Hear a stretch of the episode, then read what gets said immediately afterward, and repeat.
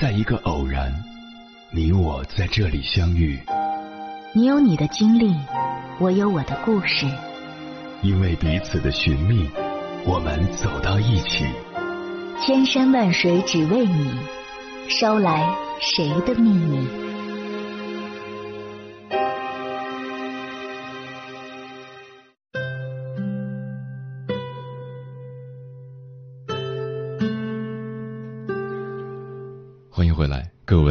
行者，这里是正在直播的中国交通广播心灵夜话栏目《千山万水只为你》，深夜不孤单，我是迎波，我要以黑夜为翅膀，带你在电波中自在飞翔。到底什么样的爱情才是真正的爱情？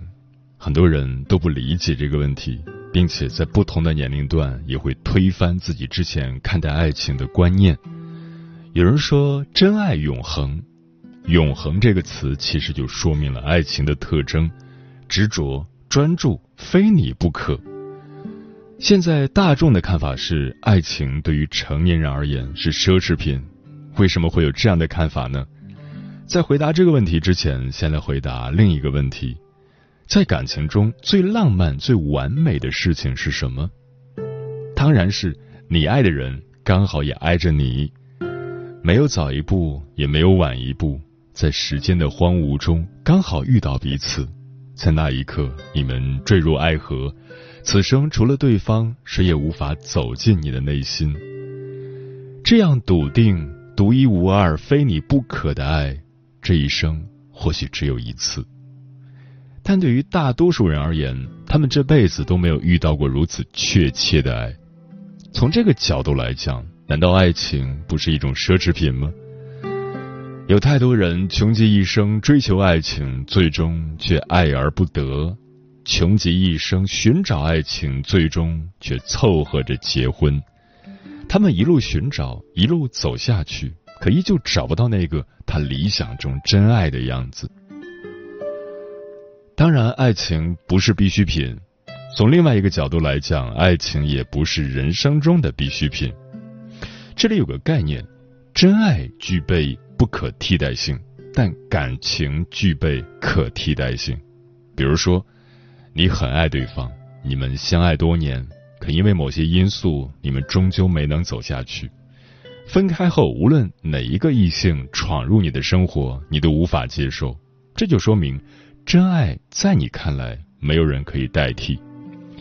但你作为家里的独生子。家族的生意担子全都压在你肩头，你不能任性，不能只考虑自己，你得为家族考虑。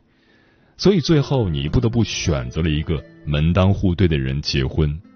也许你们之间没有太多爱情，但你们确实是比较适合彼此的。明白了吗？真爱是不可替代的，没有人能够代替你心目中真正爱着的人。岁月变迁，沧海桑田，也没有人能够代替。但结婚的人却是可以代替的。即使没有爱，没有足够的感情基础，只要彼此合适，那也能结婚。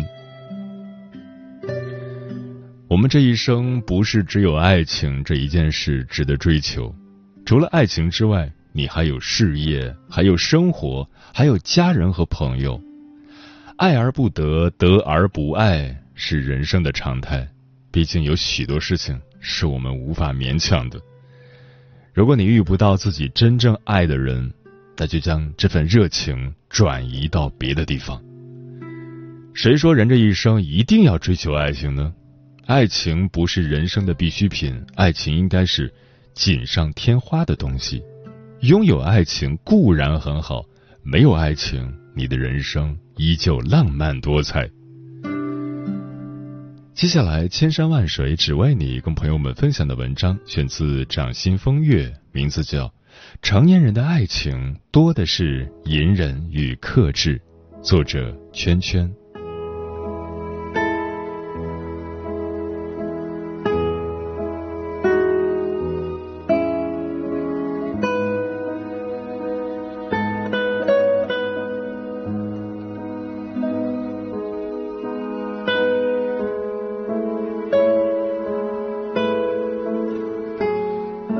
孙战在一次应酬中知道燕姐出了大事儿，因为疫情的原因，燕姐公司的业务基本都停了，但欠银行那边的钱马上就要到期。听说她已经病得进了一次医院。当下孙战的情绪就有些异常，喝了很多酒，但脑子还是很清醒，总有些画面在脑子里嗡嗡的打转。他转头跟人要来了燕姐的电话，打了过去。燕姐倒是还记得孙战，孙战直截了当的提出见一面，燕姐很意外，但还是答应了。孙战说要帮燕姐，听到这话，燕姐仔细看了他好一会儿，然后说：“看样子你过得不错。”孙战倒也没否认，给燕姐的杯子添了一点茶水。燕姐偏头想到了啥，突然笑了一下，说：“不过这也不奇怪。”我一直都信你会过得很好。他接着说：“你这个人啊，太清醒了，清醒的让人觉得可怕。”过了好一会儿，孙战才说：“有的人没资格糊涂。”孙战的确没有。孙家的条件一直不好，孙战爸憋着一口气供他念书。想着家里出个大学生，那日子总能向前跨一大步吧，也不至于一直活得紧巴巴的。可他爸在他十五岁那年得了重病，他们想尽了办法，借遍了所有的钱，求遍了所有认识的人，嘴皮子磨破了，腰杆子弯酸了，依旧杯水车薪。后来孙爸求着家里人把他拖回家去，他要死在家里。临死前那小半个月，孙爸整夜整夜的疼，边疼边哼哼。他怕这声音影响孙战考试，就让孙妈在他嘴里塞了块毛巾。孙战的中考是伴随着他爸无数闷在那块毛巾里消逝的呻吟声考的。他每天都哭，哭得很无助，也很无力。这世上有些事儿就是这么不公平，比如。给一个本来就条件不好的人配的是一副平庸的智商。孙战没考到好高中，在新高中里，他的成绩也顶多算中游。每次老师在计算考上大学的分数时，他都是默默被放弃的那一类。他想努力，可努力需要先天条件，也需要后天的。你见过苍蝇无数次冲撞那扇玻璃？但假如他找不到正常的路，撞到头破血流也飞不出去。他跟孙妈说想报个补习班，他妈脸上的表情比哭还难看，但还是伸手摸了他一下，说：“妈来想办法。”孙战报了一个学期，他妈瘦了十斤，看着他妈凸起的肩胛骨，他放弃了补习。高考。他落榜了。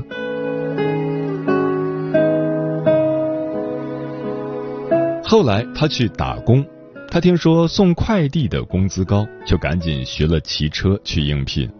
那时候，谁拉来的单子多，谁的提成就多。孙战没日没夜的想办法发展新客户，短短几个月跑出了一身腱子肉。小秦是旁边快餐店的收银员，孙战经常去吃。快餐七块钱一份，不限量。对于他这种每天需要大量消耗体力的人来说，再划算不过了。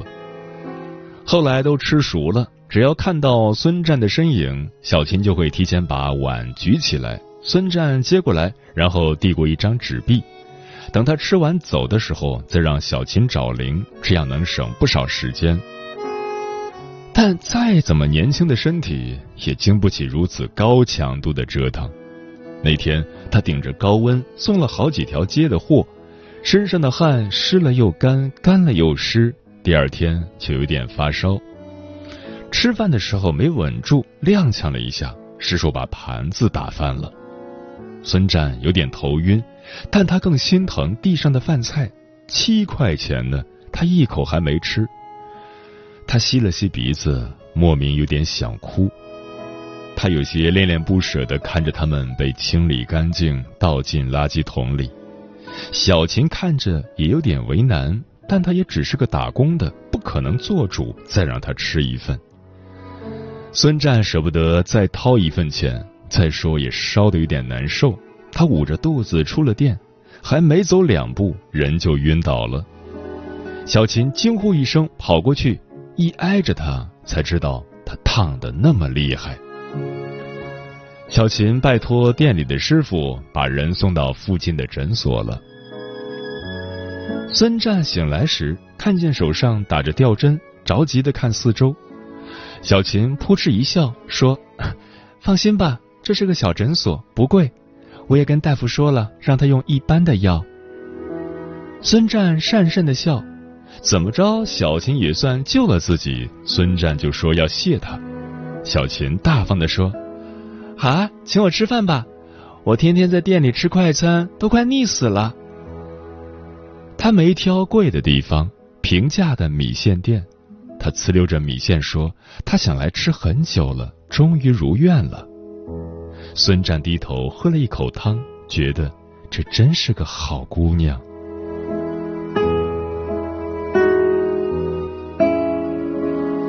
有次，小琴的弟弟来看小琴，但不熟悉路，小琴就拜托孙战来帮忙接一下。孙战二话没说就答应了。在路上，他跟小琴弟弟聊了一会儿，知道了小琴也是辍学出来做事，贴补家里。他在心里叹了一声：“谁都不容易。”小琴想让他弟见识一下城市，可他抽不出太多的时间。孙战就让他弟跟着自己，他送快递跑的地方多，就顺便看看。好不容易有一天晚上，小琴下班早，他带着他和他弟去附近的公园玩。小琴突然轻轻挽了一下他的胳膊，他没有动，也没有回应，而是仰头看着天，沉默的眨了眨眼睛。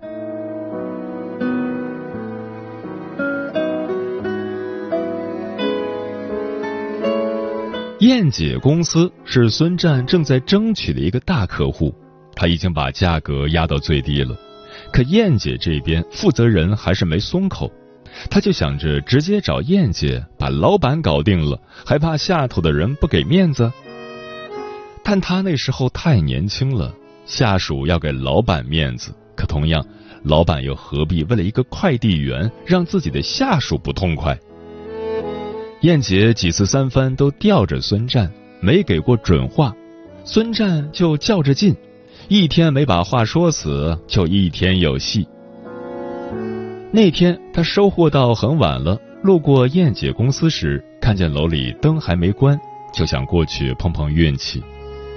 燕姐在打电话跟人吵架，从办公室一路吵到楼梯间，突然她一声惊呼，接着就是人砰砰往下滚的声音。原来是他一不注意踩空了，从楼梯上摔下来。孙战赶紧跑过去，他正捂着腰，低声呜咽着痛。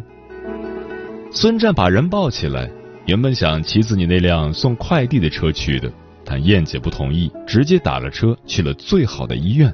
他跟医生说要仔细检查，千万别摔着哪儿了。孙战帮燕姐办的手续，他看着上面一项项的检查费用，不由得用力抿了抿嘴。因着这点插曲。燕姐把公司里快递订单分了一半给他，他的业绩一下子就上去不少。但孙战还没高兴多久，经理就让他去跑另一个片区，这里拉来的客户全转给了别人。他不服，经理不耐烦的说：“干活还那么多废话，不愿意滚蛋。”他气冲冲的跑了出去，可那句不干了的话始终没能说出口。他在外面跑了这么久，看过太多的人找不到活干，有人舍不得钱就挤在中介所的椅子上过夜，还有人为了省钱就去公厕喝自来水。每天路边背着包寻找生机的人不知道有多少，他并没有多少底气会比他们混得好。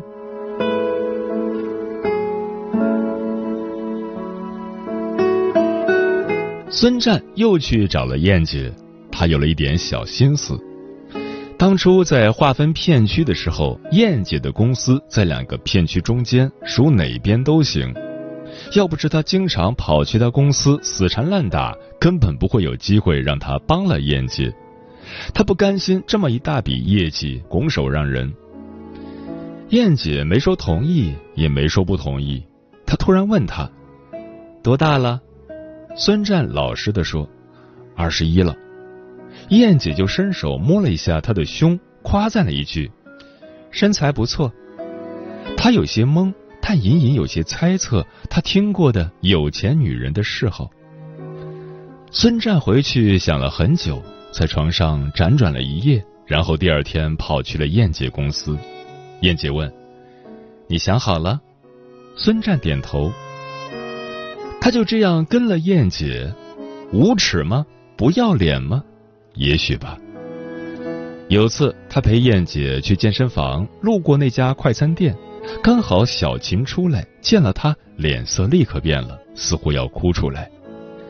燕姐见过的事儿多了去，他用下巴努了努小琴，说：“你的。”孙战果断的摇头，燕姐也果断的说：“他喜欢你。”他说：“我知道，你不喜欢他吗？”孙战想了一下，说：“喜欢啊，但那没用。”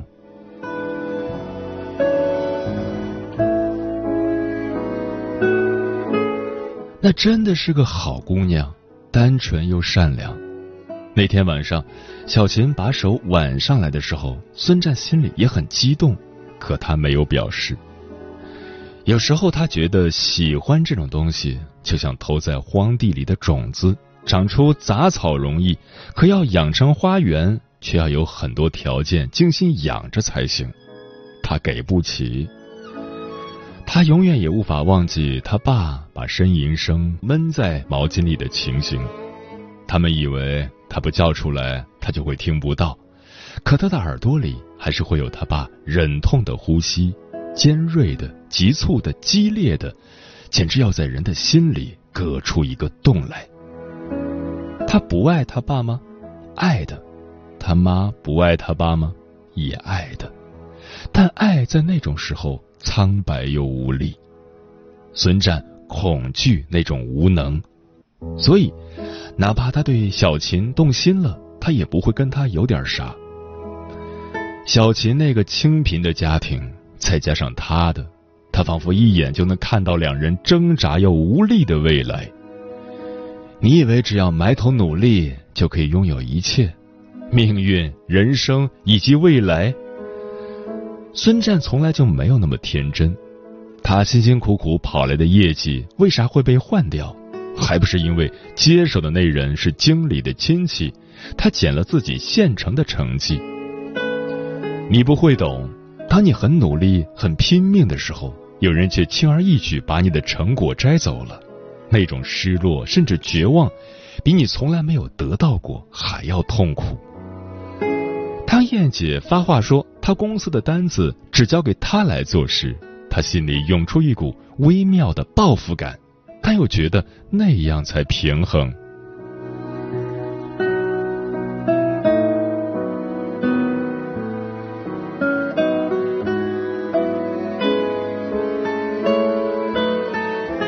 孙战并没有因为跟着燕姐就不干了，相反，他干得更卖力了。燕姐的朋友大多都有公司有厂，他就借着燕姐的面子跟他们谈生意。他自己吃不下没关系，他谈给别人去做，他拿中介费。他很努力的利用着燕姐的人脉，与此同时，他在燕姐面前更加坐低服小，随叫随到，任劳任怨，十分听话。燕姐喜欢他的知趣，有时候带着他就没那么顾忌。直到有天，孙战被打了，打他的是燕姐的男人。大约觉得孙战的存在太碍眼了，所以教训他一下。燕姐摸了一下他破皮的嘴，有些心疼的说：“有人打你，你就不会打回去，白瞎了你这么一身肌肉。就算打不赢，总会跑吧？怎么傻乎乎让人打成这样？”孙战疼的吸了一口冷气。他其实可以打回去，也可以跑，但那人是燕姐的男人，他就没反抗了。孙战说：“我确实给他戴绿帽子了，让他出出气是应该的。”燕姐就笑：“你呀。”过了好一会儿，燕姐又说：“我跟他签过离婚协议了。”孙战惊讶的张了张嘴，他又接着说：“不过没领离婚证。”那时候他们吵得过不下去了，签了协议，但紧跟着生意做大了，财产分割上有了异议，领证的事儿就搁下了。后来她男人不能再有孩子了，他只有跟燕姐的一个儿子，将来他的财产都是归儿子的，也就无所谓离不离婚了。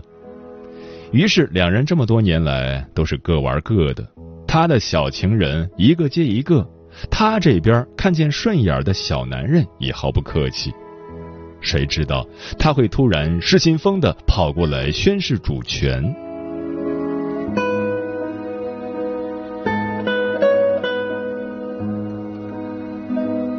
孙战跟了燕姐三年，分的时候有点突然。头几天他送燕姐回家，燕姐还留宿了自己。但没过几天，燕姐就有了新的目标，然后让他滚蛋。他有些说不明白的感觉，但也明白这很正常。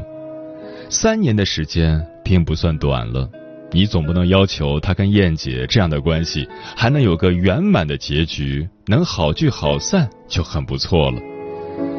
后来他积攒了点钱，拉上几个之前结交的朋友，一起投了一个物流公司。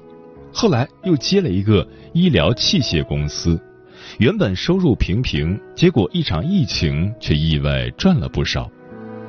这其中的人脉，有些就是跟燕姐的时候积攒的，还有经营的经验，有不少也是跟着燕姐学的。他不够聪明，却也受益良多，这使得他在燕姐有难时有能力帮他一把。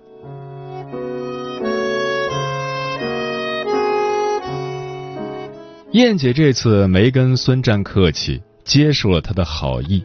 他也许还有别的方法，但递到他面前的援手，他没必要推开。要走的时候，他伸出了手，孙战稍稍愣了下，然后回握了。如今他可以跟他握手了，真是个奇妙的转变。然后燕姐突然说了一句：“我刚说你清醒的可怕。”其实我还有一句没有说：清醒的人往往也很让人心疼。比如孙战，也比如他自己。当初他那么突然的把孙战赶走，就是因为那天早上他醒来时，发现自己竟然盯着孙战看了好一会儿，还不自觉的发笑，欢喜的不成样子。燕姐脑子里立刻响起了警铃。她可以去喜欢一个小男人，但千万不能对他怜爱。一怜爱，他就会心软，心软了就会被左右，被左右了他就会失控。可他这个年纪，这个身份根本不能失控。他能跟男人离婚吗？不能。能跟孙战结婚吗？也不能。说的难听点儿，他们只有做狗男女的现在，没有郎情妾意的未来。所以在他还没有沦陷时，把孙战赶走，就像当年他克制住了对小琴的喜欢一样，他也克制住了自己对孙战的。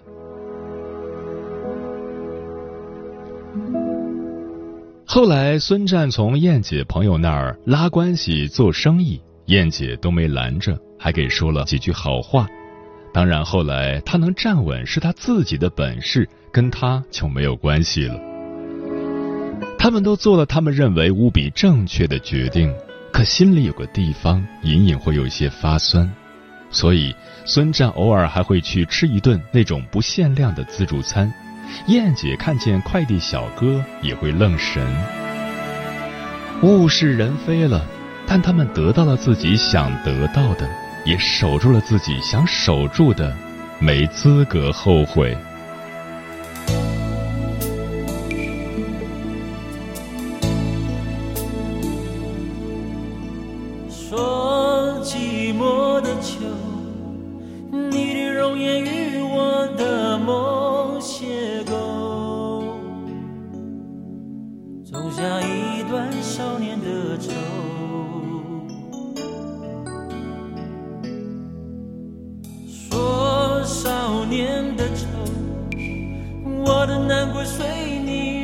情人走